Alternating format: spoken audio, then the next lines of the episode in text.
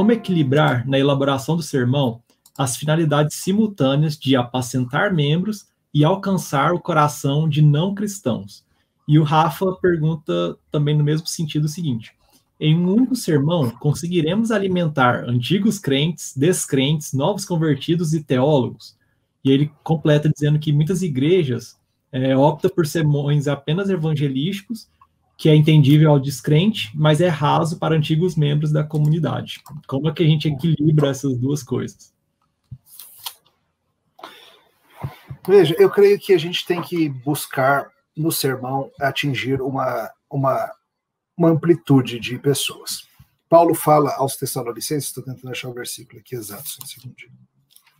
No 5,14, é, Paulo fala algo interessante. Ele fala: Exortamo-vos também, irmãos, a que admoesteis os insubmissos, consoleis os desanimados, ampareis os fracos e sejais longânimos para com todos.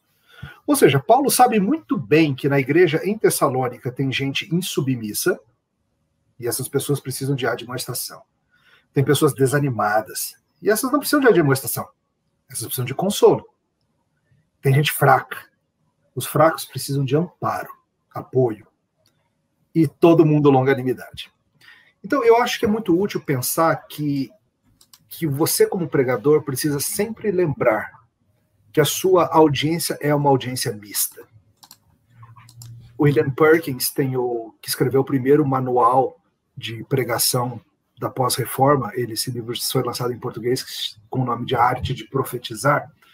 Ele lida com isso de uma forma muito interessante. Ele nos lembra que todo todo grupo sempre tem um misto de recém-convertidos, gente que está ali precisando de leite.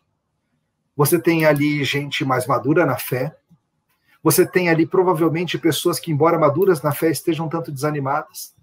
Você tem pessoas que ali são descrentes, receptivos, pessoas com quem Deus já começou a lidar no coração, e essas pessoas estão, são descrentes, mas estão receptivos.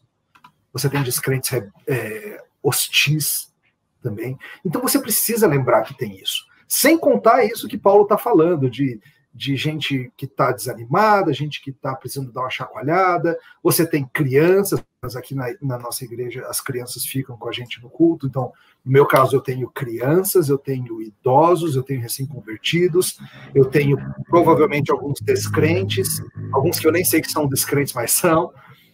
Então, é um baita desafio para o pregador lembrar disso.